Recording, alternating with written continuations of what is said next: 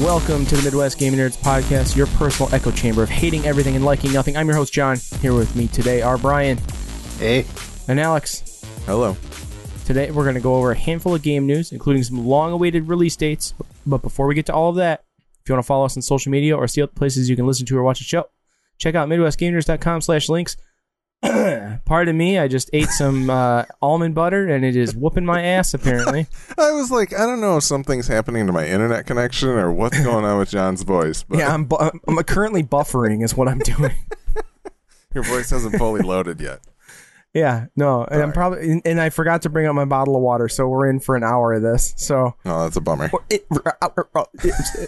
You can go run and get one if you want. No, it's fine. We'll figure it out. Yeah, when Brian talks about Destiny for 40 minutes, I'll go get it. No, fuck that. I'm talking about Triple Triad for 40 minutes. Yeah, right. Go ahead. Guess what? I didn't play Destiny. No, apparently not many people are playing it right now, which, whatever. Yeah. Who cares? Fuck them. Paul Tassi shooed them all away. Anyway. Yeah, if you want to follow us on social media or see the places you can listen to or watch the show, check out midwestgamers.com/links. The Midwest Podcast Network now is a Patreon. Patreon is meant to benefit all the shows on the network.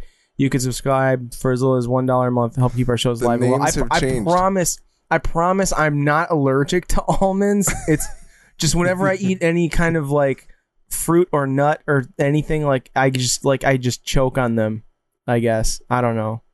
The names have changed for our patrons. You can check out our Patreon at mpn.bz/Patreon. Thanks again to Corey Z, Alan K., Tom Z, Jason K., and David O. Bam. Thanks to those guys. One of the perks of joining the Patreon is you get early access to our bonus episodes that we call side quests. This side quest that we're going to talk about today is going to be like Westworld centric. Yes. About the current season. You know what? This one, sorry, patrons. This one's going to be early to everybody. It'll be on the Westworld FM feed next, like the day after you hear this, and then it's going to be on the. It'll come to you on the Game Nerds feed by the end of this week for everyone. So there you go. That's how it's going to work. As always, we do appreciate your feedback, which you can send to midwestgamingnerds@gmail.com. Don't forget to follow us on Twitch, as well as rate and review us on your favorite podcatcher. We are Twitch affiliates, but we are going on a month hiatus. So remember that. A little over a month. It's more like a month and 2.5 weeks. Probably after Labor Day. Yeah, we'll be back after Labor Day to regroup. We're gonna go over some things. I don't know, maybe for our patrons, we can record our planning sessions and like post those. That might be fun. That's a good idea. Yeah. As long as we don't say anything stupid, you know. Yeah. Or you'll have to just extremely lucrative. Yeah. Anyways, Alex, any bumpers for the network? Yeah, go get some water, John. Yeah, you bump this and I'm going to go get water. I'll be right back. The boys at Horror Movie Yearbook are still continuing their summer school. They talked about David Cronenberg's The Dead Zone, which is a Stephen King adaptation. Please check that out. And they will be talking about The Fly this Friday, which is like peak Cronenberg, as I would understand it. So please check that out. I think they're only doing one other movie after this one before they get to Crimes of the Future, which I believe is the correct name of the new movie that I have to look up literally every time that I talk about it. So, yes, Crimes of the Future, starring Viggo Mortensen. Yeah, so please check that out. And then Westworld FM, we're trucking along. We are 4 episodes into Westworld. We're currently 3 episodes into Westworld FM, but we're going to do a quick check-in with the crew as a side quest / Westworld FM crossover. It's going to be fun. We'll see how everybody feels about season 4 of Westworld, and then we'll have our 4th episode recap out later this week as well. So please check those out. I almost ate a serious amount of shit running down the stairs to get my water bottle. That also, there's a fly in this room, and if you're watching Westworld at all, you can understand why that's terrifying. Yeah. Coincidentally, I saw one land on the TV right before we started the episode yesterday. They're watching you. Yes. I killed it. They don't need Nielsen anymore. They just send flies to everybody's houses.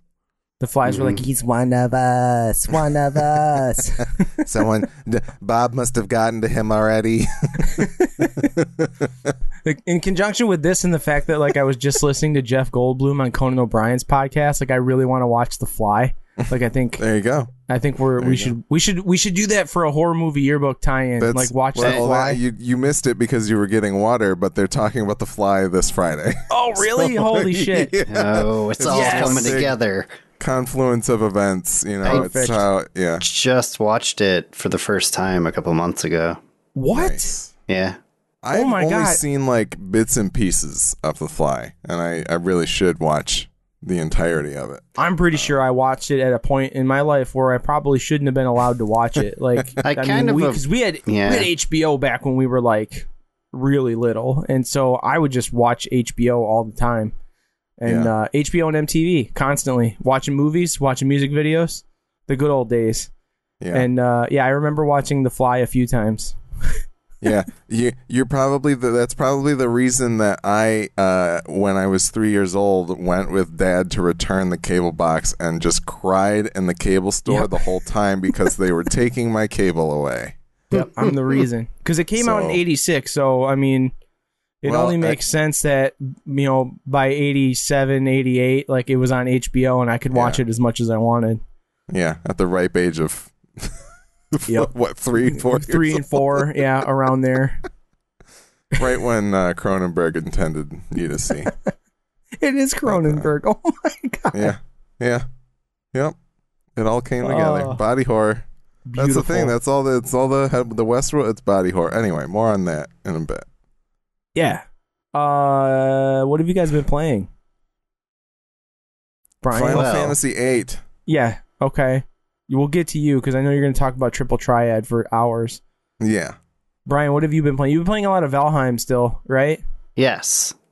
They have a regular... You guys have is it a nightly thing or is it a weekly thing? It's probably 4 to 5 times a night for the last 3 weeks, I think. Okay. Yeah. Or no, not a night. I'm sorry. A week. 4 to 5 times a week. But you're setting alarms at he takes 20 minute power naps in between, and then he plays for an hour. Yeah, I'm trying some sort of Da Vinci type approach to it. I feel very productive so far. Anyway, sorry. But yeah, we have a nice cooperative town setup going. Ricky built most of our workshop area, which is insane, and he made it completely symmetric and circular, and it's pretty wild. Also, Ricky's played that game for 500 plus hours, so he knows what he's doing. Damn. Oh my god. And about as long as I've played Civilization. Jim and I, we are a little newer to it. I think I'm at about 60, 70 hours now, just because of playing a bunch in the last few weeks. But yeah, it's pretty cool. I enjoy it. And building's usually pretty painless compared to most games. And I feel you don't have to spend forever grinding to get materials and stuff like you do with a lot of them to be able to build what you want.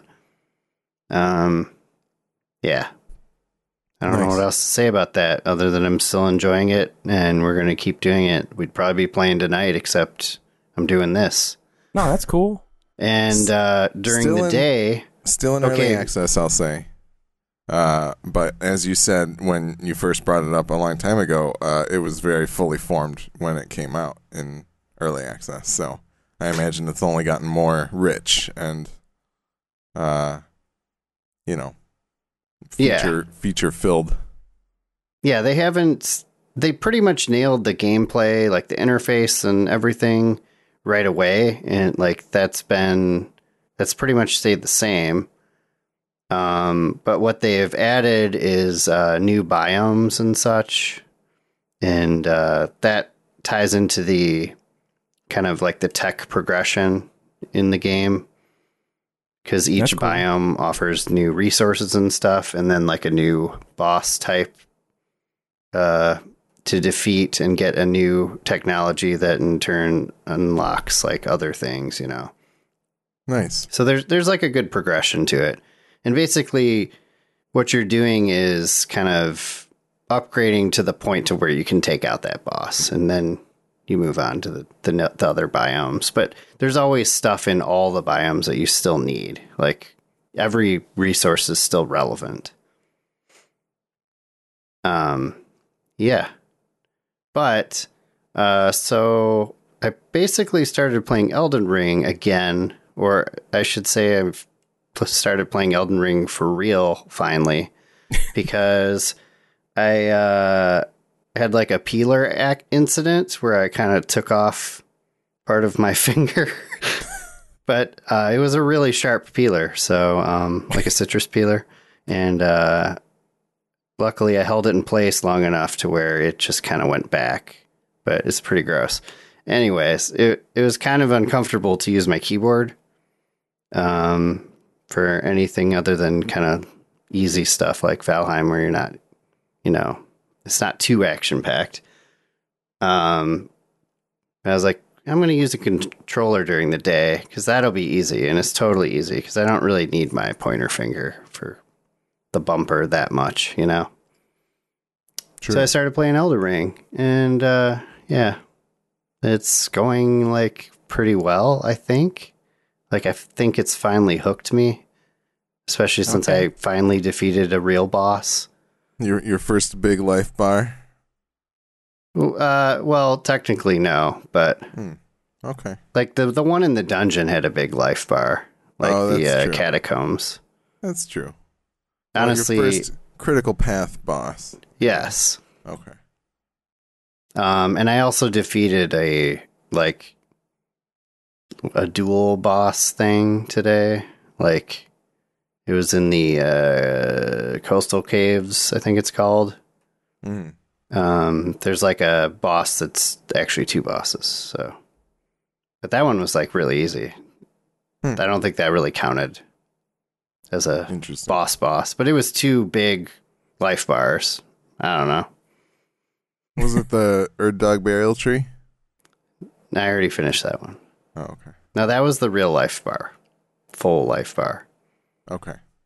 But, yeah, I wandered around way further than I should have gone, probably. Like, I found that academy out in the swamp, and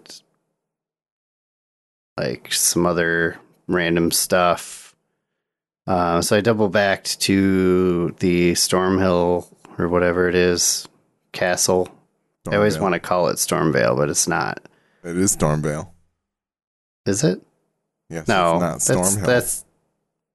That's World of Warcraft, I swear. No, you're thinking of Stormwind. Stormwind? God damn it. Well, there is a Stormhill, though. The Stormhill Shack. Yeah, the Stormveil Castle is on Stormhill. Okay. And all if you go on there, there's a storm. Like an actual thunderstorm where you can get shocked by lightning. Oh, neat. It's like Zelda. Named. Yes. Except I'll bet you if you strip all of your armor and weapons off, you still get struck by lightning. Probably. Unlike Zelda. I was going to say, in that swamp that you were in that you said you shouldn't have gone to, or was further than you should have gone, that's where I got the weapon that I used for pretty much the rest of the entire game. From nice. Very early on. So maybe go back there if you want to do some magic. I mean, or if you want to actually learn how to fight the enemies and bosses, don't do that. I'm playing a bandit right now, so not only do I fight the enemies, I fight them extremely close because none of my weapons have any reach.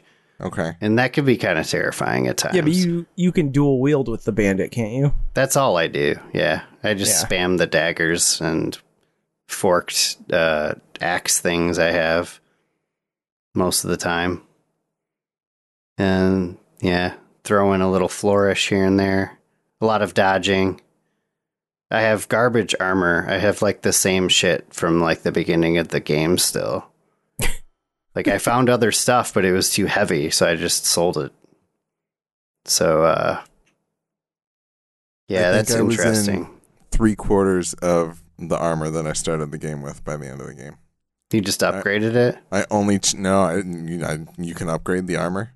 Yeah, you can, I think. Isn't that what the garment set thing is for? No, the garment set is for changing the way it looks. Like, you can change its appearance. Oh, okay. You could upgrade your shields if you're using a shield. Nah. No. Don't plan on it. I changed, I found a helmet that I added to my int, so I switched into that. So I could use the Unibeam spell. The Iron Man spell. Yeah, I mean, generally speaking, my approach to combat is to try my best to not get hit, period. But if I do get hit, I'm pretty fucked. But I have a lot of stamina, so I can kind of dodge around forever. Cool. But, I didn't think... So, yeah, I only beat Margit as far as the main critical path bosses, you could say. And then I found a bunch of birds, and they drive me fucking crazy because I don't understand how to keep track of them, even with the lock. And every time I think they're close enough to swing at, they're not. You have to jump attack them. You can jump attack? Yeah. Yeah, there's a jump button in this. The jump attack is like actually one of the more powerful attacks. Like, well, I haven't been using that. Yeah, I never use that. But if you go to the swamp that you were in and get the meteorite staff and the rock throw, you cast that 3 times in quick succession and it kills every bird. I thought that was in Caelid. That is in Caelid. Yeah, the swamp you found he's talking academy of Raya Lucaria, which is up past the castle Stormveil. Oh, did you go up there? Yeah, I did. Oh, okay, never mind. Yeah, that's not where I got that. But never mind. Yeah, I'm sorry. It's the lake area, not the swamp, technically. Oh, okay. But it looks swampy. Excuse me. The birds are in the castle though, so they're irritating. Mm-hmm. And yeah, I finally got past them, and then I accidentally got locked in a cell with some night guy, and he whooped my ass. And then now I don't know how I'm gonna get all the way back there and get my runes. I probably won't. I'll lose them. It's fine. Such as Elden Ring. I actually, the last time I fought Margit, I completely forgot to grab my runes. I probably barely had any until I was done defeating him. So that was funny. But I don't really have anything else to say. You guys have talked a lot about that horse game. To death. Yes. But wow. I appreciate that we all have such drastically different approaches to the game, but they all seem to be fairly effective. Yeah. That's the nice thing about it. I don't think there's any wrong way to play. No, I mean, that's how it was designed, right? That's like, I mean, that's how, like, if we're comparing, a lot of people compare it to Breath of the Wild. If we're going to compare it to Breath of the Wild, that totally fits the bill. Yep. Play it how you want, you know? So... I played Vampire Survivors, a lot of that. Don't need to toot that horn anymore. Just go buy it. I started playing Grim Dawn, which is like a Diablo clone. It's pretty cool. It plays really well on the Steam Deck. The full motion videos don't play very well on the Steam Deck. It like took a while to load those, but the game itself runs great. It interfaces perfectly with like the controller, but you can also use the touchpads as like a mouse controller. Very well put together Steam Deck translation. Beyond that, I realized I bought the wrong version of Final Fantasy VIII, so I can't play it on my Steam Deck. So I'm just gonna buy it for $10 on Green Man because it's on sale. So I can play the right version of it on my Steam Deck, which is stupid, but I think I only paid like $4 for it last week or whenever I bought that last time. Yeah, I should have said something. I'm sorry. Yeah, it's not your fault. I should have paid better attention. And then I tried playing V-Rising. It does not run great on the Steam Deck at all because there's nothing showing you the interface. Mm-hmm. It uses mouse and keyboard controls, which it hasn't fully translated to Steam Deck yet. So that's a bummer. Did you look at any of the community like controller configurations? Not yet. No, I always forget that that's even a possibility. Yeah. So I suppose I should do that. But beyond that, I haven't played much. Just been watching Westworld and The Office and building a couch. And so the couches are now built. Nice. And yeah. I need Couch to get back. Simulator. I need to get back to playing Final Fantasy VII Remake is what I need to get back to doing, because I really want to play that. But I'm usually just too tired to do it. So, anyways, Alex, talk to me about Triple Triad. Why have you just been upset? Explain what it is first for those who don't know.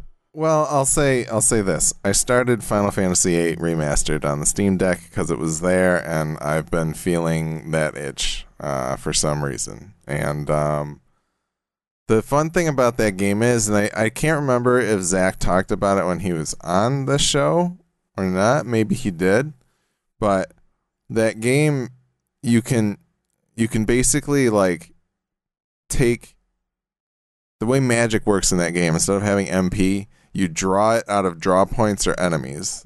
Yep. And you can have up to 100 of every spell. You like it's basically like an item that you spend. That you can pull from the enemies that you kill or from points throughout the world. But you can use those, you can junction that magic to your stats. And so if you're able to get really late level spells very early, then you can completely break the game. Like I played essentially what is the first 10 minutes of this game where you go and get Ifrit, however you want to say it, the Guardian Force. That's very early on in the game. And then after that, I've only been playing Triple Triad, which is a side game, and I'll get to that in a second. And because I've been able to do that, I've gotten a bunch of like highest level fire, ice, and thunder spells. And so when I walk into battles that are the random battles around me that are happening, I'm doing like 1,000 damage to these enemies because I have like 100 Blizzagas junctioned to my strength, when you should be only doing like 70 to maybe 200 damage at most. And so I basically just want to completely break the game and do everything in it. And I'm like, mostly paying attention to the story, but I want it to be as easy as it can possibly be because I like being overpowered, and I've already gotten most of the way through this game a long time ago, so I'm just kind of refreshing my memory. But Triple Triad is maybe one of the best side games. What is it called? What do I think? What is the term? Minigame. Minigame is the term. Thank you. I guess, like, whatever Gwent was to The Witcher 3 is what Triple Triad is to Final Fantasy VIII. Yeah, Gwent probably exists because Triple Triad exists. Yes, 100%. Yeah. So Triple Triad, it's a 9-square board, 3x3. You pick 5 cards, and your enemy picks 5 cards. And all of the cards basically have 4 numbers in a cross configuration. And when you lay a card down... Like you take turns laying cards down, and if you lay a card down next to a card that has a number lower than what is where you're putting the card down, then you flip that card to your color. And the object is to have more cards your color than your enemy's color. So as you're taking turns, you're strategizing. You see where the configuration of the numbers on the card, like you'll have a 9 at the top and a 2 on the side and a 6 on the other side. And a 7 at the bottom. So you're like, I'm going to put this 2 against the wall so that nothing can attack me over on that side. And you can only, the enemy can only deal with the 9 and the 6 and the 7. And that's basically like the strategy that you have going on. But I'm pretty sure that when I originally played this game, I almost never got to the point where I won around 9-1. And I've done that multiple times now just because, like, I'm playing with, like, a really ridiculous set of cards that I've gathered from just, like, three people in the game. That's the other thing. Most of the people that are in the world in Final Fantasy VIII, you can just walk up and hit square or X, and you challenge them to the card game. Right. So... everybody can have cards that you're not, you know, familiar with. There are some rare cards. Like, that's the cards are, like, based off of the monsters that are in the game and some of the characters. And all of the really, really high-level cards are characters and the summons that you have in the game. Very cool art, you know. And it's fun to just have a bunch of cards that can whip the shit out of anybody else that you're playing against. It's true. And the other thing that's interesting about it is that there's, like, a rule system. But the rules are fluid. It's like playing Foursquare in middle school, you know. This kid likes having, you know, I don't even remember what the rules in Foursquare would be called. But, you know. Underhand, overhand, cherry bomb. Yeah, absolutely. Maybe this dude likes cherry bomb, but the other guy's like, fuck no, no cherry bombs. You can only play underhand. And that's kind of like what happens with the rule set because... in the beginning, it's pretty straightforward. The only rule that changes is how many cards you win after the game. And you can either win one at a time, or you can win the difference in score. So when I went 9-1, I just got all 5 of the other fuckers' cards. They were all mine. And it was great. Feels amazing. There's also direct, which I believe is whenever you flip a card in the game, it goes to that person who flipped the card. So even if you win... but the enemy flipped one of your cards, you trade all cards with that person. That's the worst fucking rule. You never want that rule. So right. I'm following a Game FAQs guide that tells you how to manipulate that. And basically... because Alex has to min-max Triple Triad.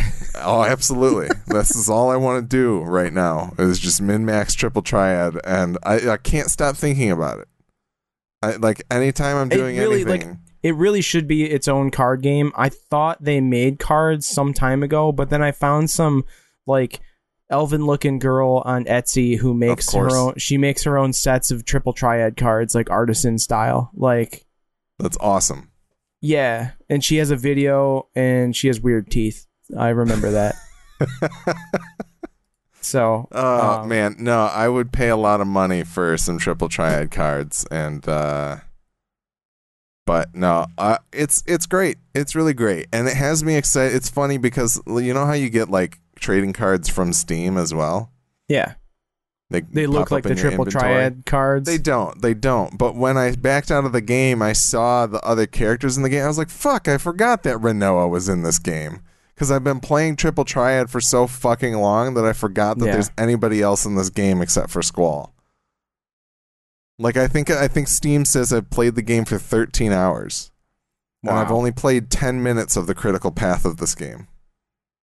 That's how long I was literally sitting on the couch, baby draped over my shoulder, playing fucking Triple Triad for like 8 hours on Sunday. And it was amazing. It was fantastic.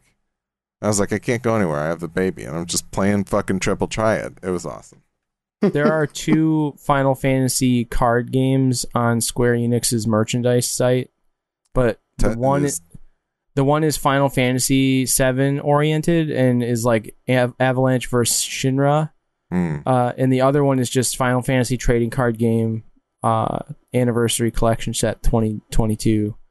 Yeah, nobody wants that.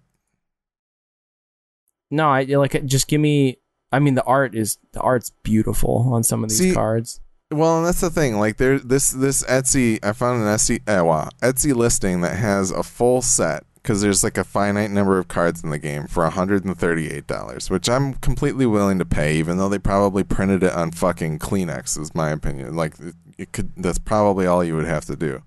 But, like, I would love to sit down and play some fucking Triple Triad, but I feel like in order to make it interesting, you'd have to like rank the cards in a way so that you couldn't have all fucking level 10 cards, you know? Yeah. Because you could just walk in there and get, you know, oh yeah, I'm going to play my fucking Squall card and Squall and Zell and Cypher and all these people, and then you just have all the most powerful cards. And then if the other person has a set and they do the same thing, then that's, you know, maybe what we would have to do is it would be you and I would, we would pick one after another. We'd flip a coin, pick one after another, and then we could just play that way, because then we can't both have the best cards every single time. They did have cards, because there's people selling entire sets on eBay, and like they're $2,500, like $1,600, like and they're actual like cards. Like it was a thing. I didn't just make this up. Yeah, I would have been really surprised if they didn't at some point, but it was probably like a Japan only kind of thing. So maybe next time, you know, you go to Japan, you got to go seek out some Triple Triad cards. Alex takes like a random day trip to Akihabara and like comes home with like 8 packs of Triple Triad cards and like all kinds of other random Final Fantasy Kit Kat, like whatever, mochi ice cream, like all that stuff, and one less kidney. Yeah. Because that's what I had to trade in order to get it all. Right. So.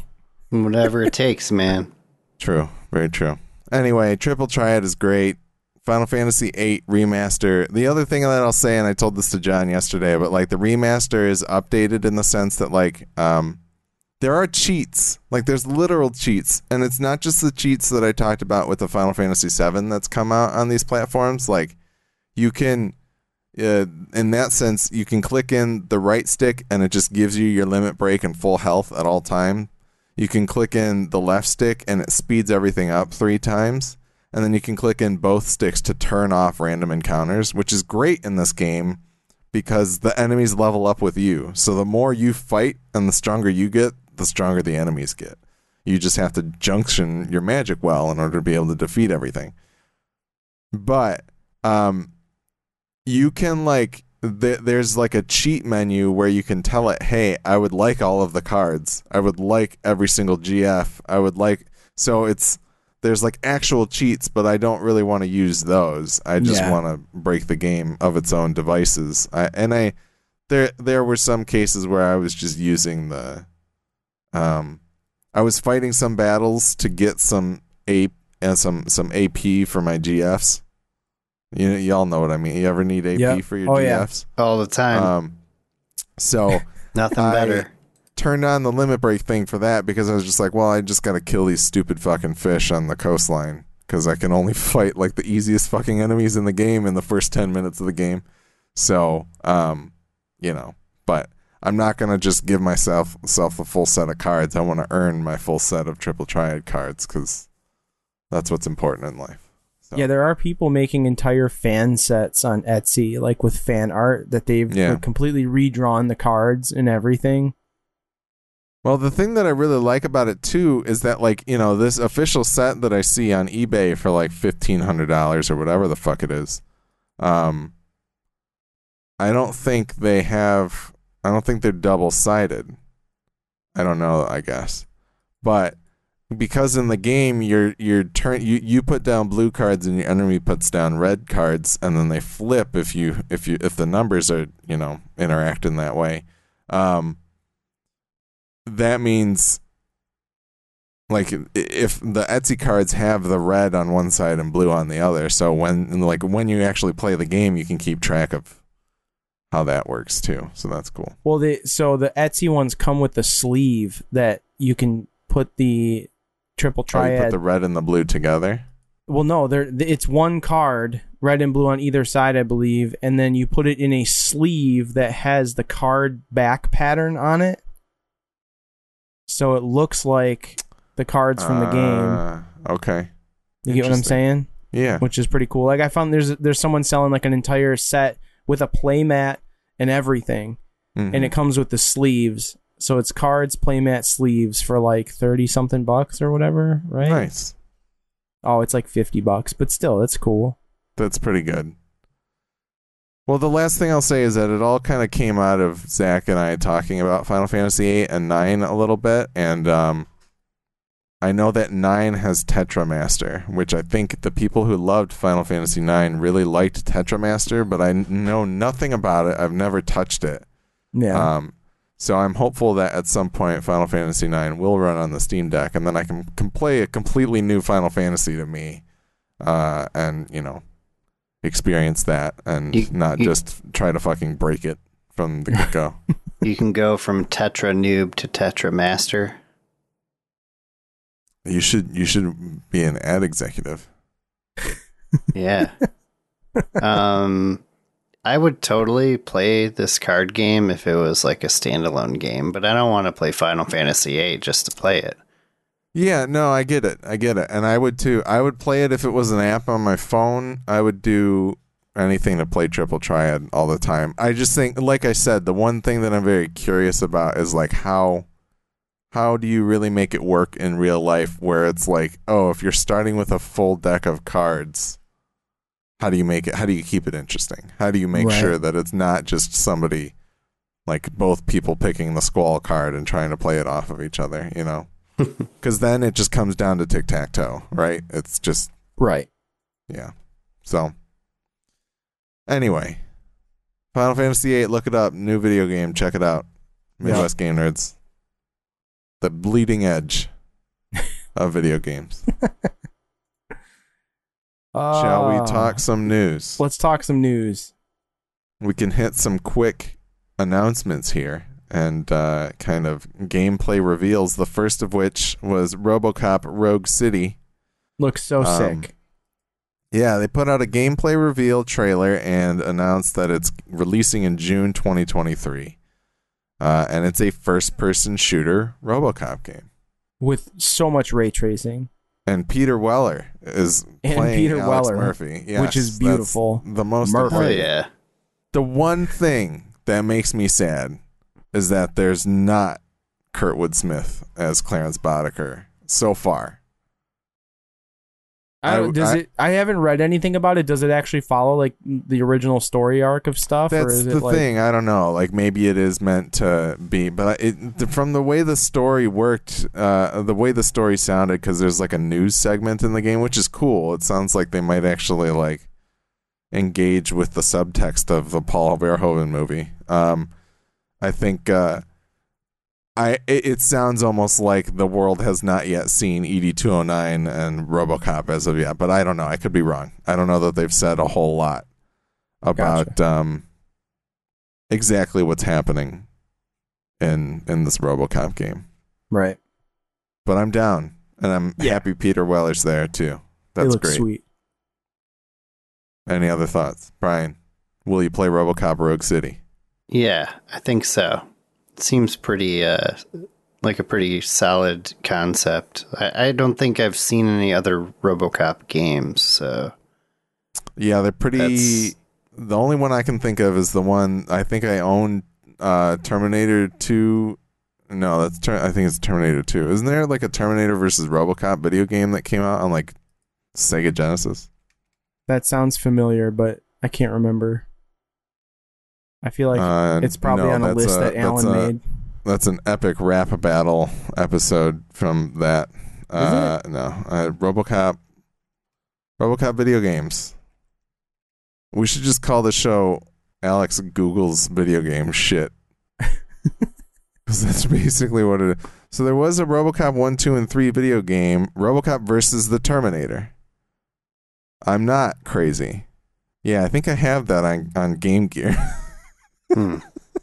Yeah, I couldn't remember if it was handheld or not. Like I knew, like it sounded familiar. The Wikipedia says Game Boy, Mega Drive, and Genesis, Game Gear, Master System, and Super Nintendo. So it came out on everything at the time. But nice. Yeah, that's awesome.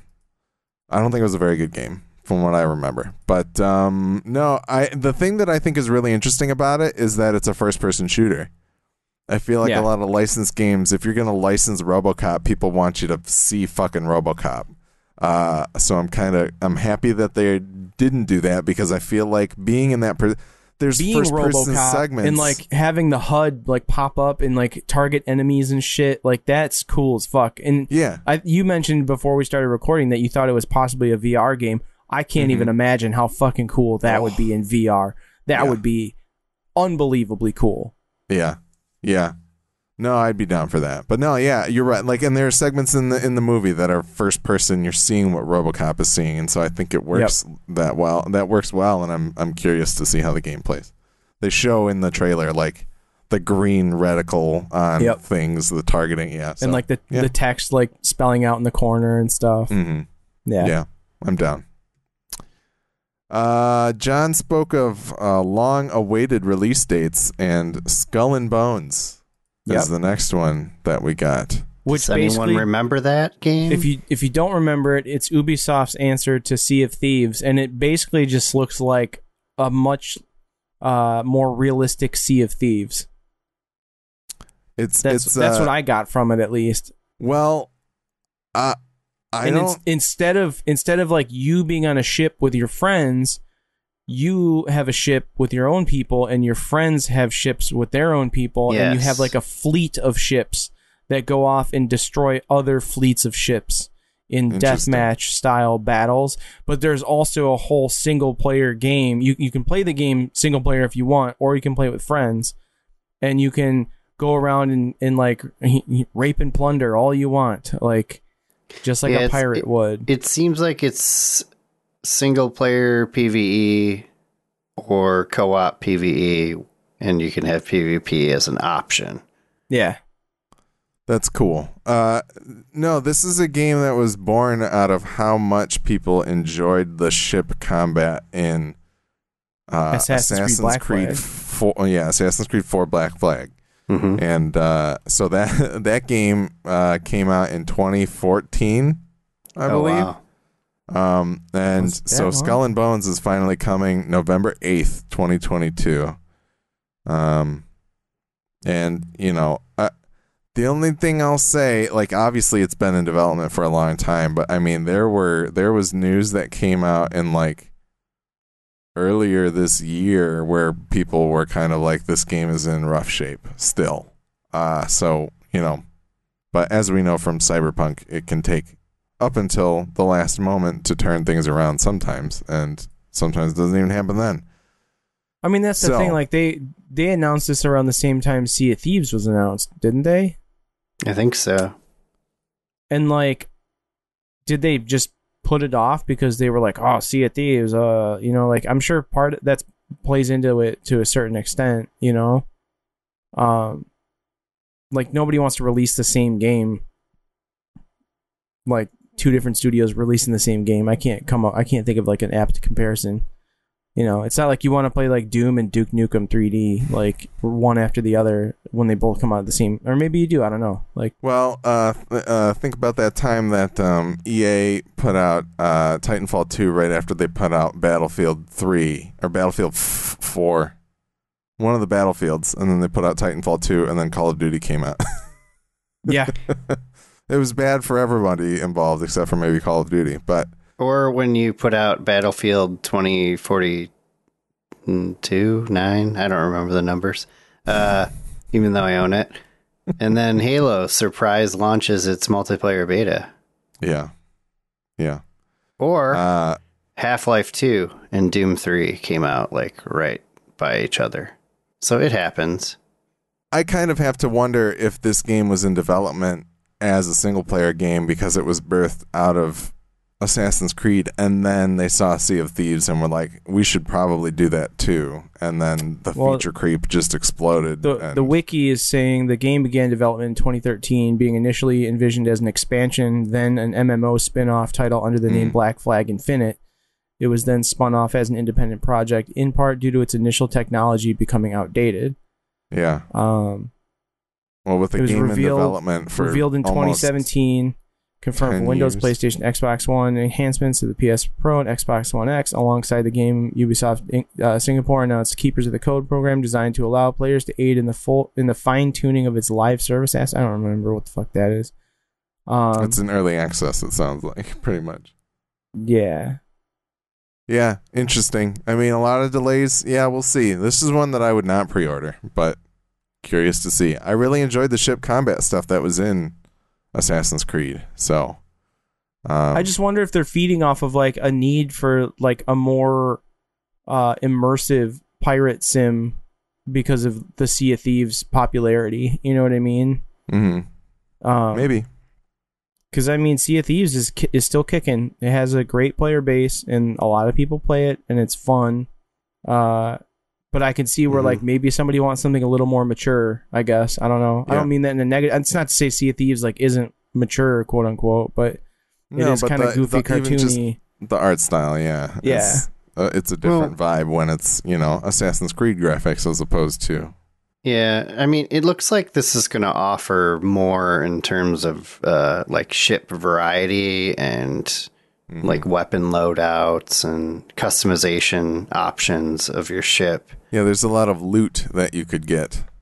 And, of course, as the Wikipedia article says, microtransactions will be an added feature. Yeah. Ooh, what a bonus. Yeah, and I'm sure shooting a musket is gonna feel like fucking spitballs, right? Like pea shooters. Yeah. So, because it is Ubisoft. I thought you were gonna say that you have to pay 99 cents for every musket ball. No, that's for the cannonballs. It's you have to buy cannonball credits. Mm. And it's also an NFT. Every cannonball. It's a bespoke NFT. You have to buy NFTs and sell them for credits, cannonball credits to play in game. The whole game's an NFT. What if it's like Assassin's Creed, where like there's glitches in the trailer, and then you find out that like there's this underlayer to the single player that's just like an NFT marketplace? That sounds amazing. Abstergo's launched NFTs and it's Skull and Bones, the video game. This is the true nefarious plot of Abstergo over the years. It's the new Assassin's Creed NFT. It's just called NFT, and it's basically Assassin's Creed Infinity, but just they cut out all the vowels. All right. Final announcement here. God of War Ragnarok is supposedly coming November 9th. I think I speculated about it a couple episodes ago. And, you know, here's what I'll say about this. E3, Key 3 was a couple weeks ago, and they decided to go with The Last of Us Remaster, not God of War Ragnarok. So, how sure are we that this game is going to hit November 9th, 2022?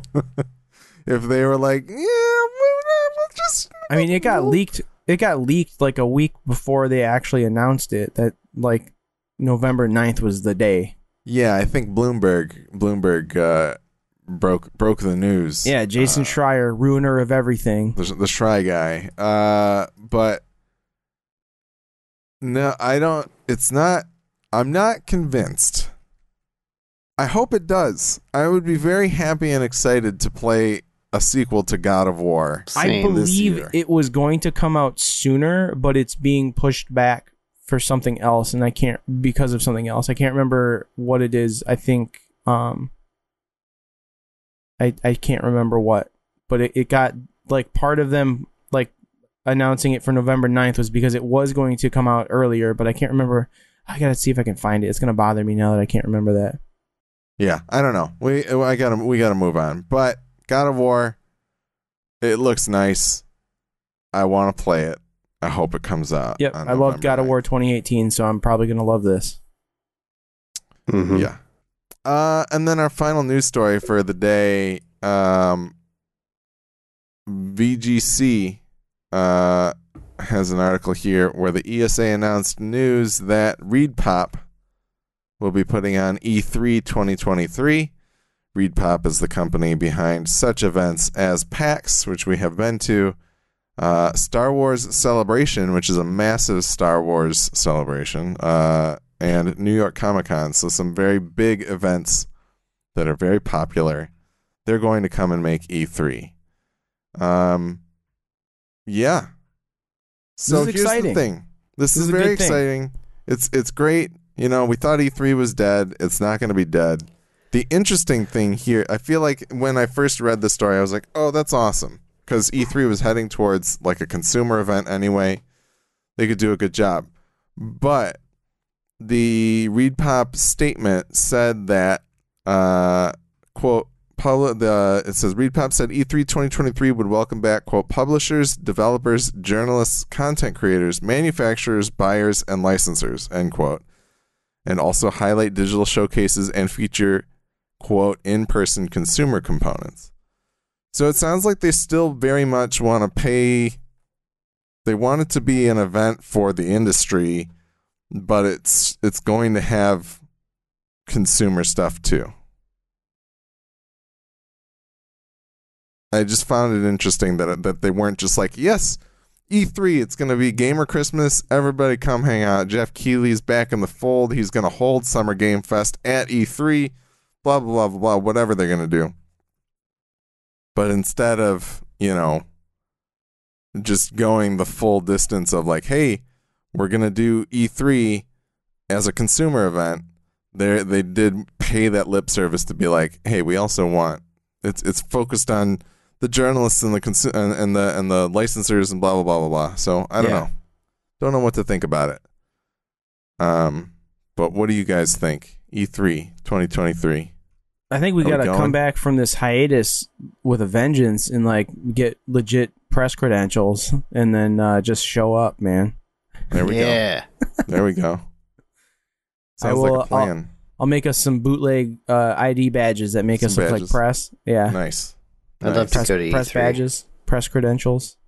That'd be great. Then, yeah, I'm curious. Like, I think the only thing is getting everybody else back under the fold again, and I think that's hard because Sony does States of Play, Nintendo does Nintendo Directs, Microsoft held their big showcase, but they can do it on their own, you know.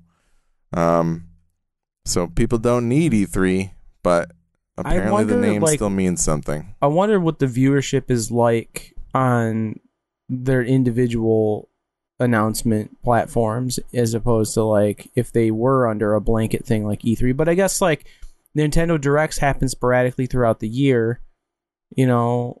That's the thing is that like, the concentrating it all at once used to be helpful because then your people that are writing these magazines that come out each month can make this big issue that has all this information and consumers can go and buy this one magazine that has all the information. But in the age of the internet, all of that news hitting at once, it's like a fucking fire hose to the face of like, here's all this shit and hopefully you get our announcement. So being able to space your events out as much as you want, wherever you want to do it, I think has made companies happy because of the fact that they can just have the whole news cycle to themselves unless, you know, they get unlucky and someone announces something, you know, the same day that Microsoft buys Activision, say, that, you know, that kind of thing. Yeah, I don't understand why they couldn't spread it out across a couple of days anyways, you know, like... Yeah. That's basically what happened with Summer Games Fest, right? Like, it went on for like a week, and like throughout the entire week, different developers had different press conferences and like announced different stuff. And like, why can't it just work like that? Like, yeah. I don't want to come home from work and like hop on YouTube and have to sit through like 8 hours of like press conferences. Like, let me watch one a day for the week. Yeah. No, I think Jeff Keighley figured out something that works better in this time frame. And I wonder what his involvement will be in this, if any. Yep. Or will he try and continue to distance himself from it and keep the Game Fest as his own thing? Yeah, we'll have to see. We shall see. But I think that's all that we got for today. That is all. Or you mean for the next month or so? Yeah, that too. Yeah, sorry, it's not the most exciting episode prior to a hiatus, but again, we're hoping to come back with a vengeance. Yes. But that being said, if you want to follow us on social media or see other places you can listen to or watch the show, check out midwestgamingnerds.com/links.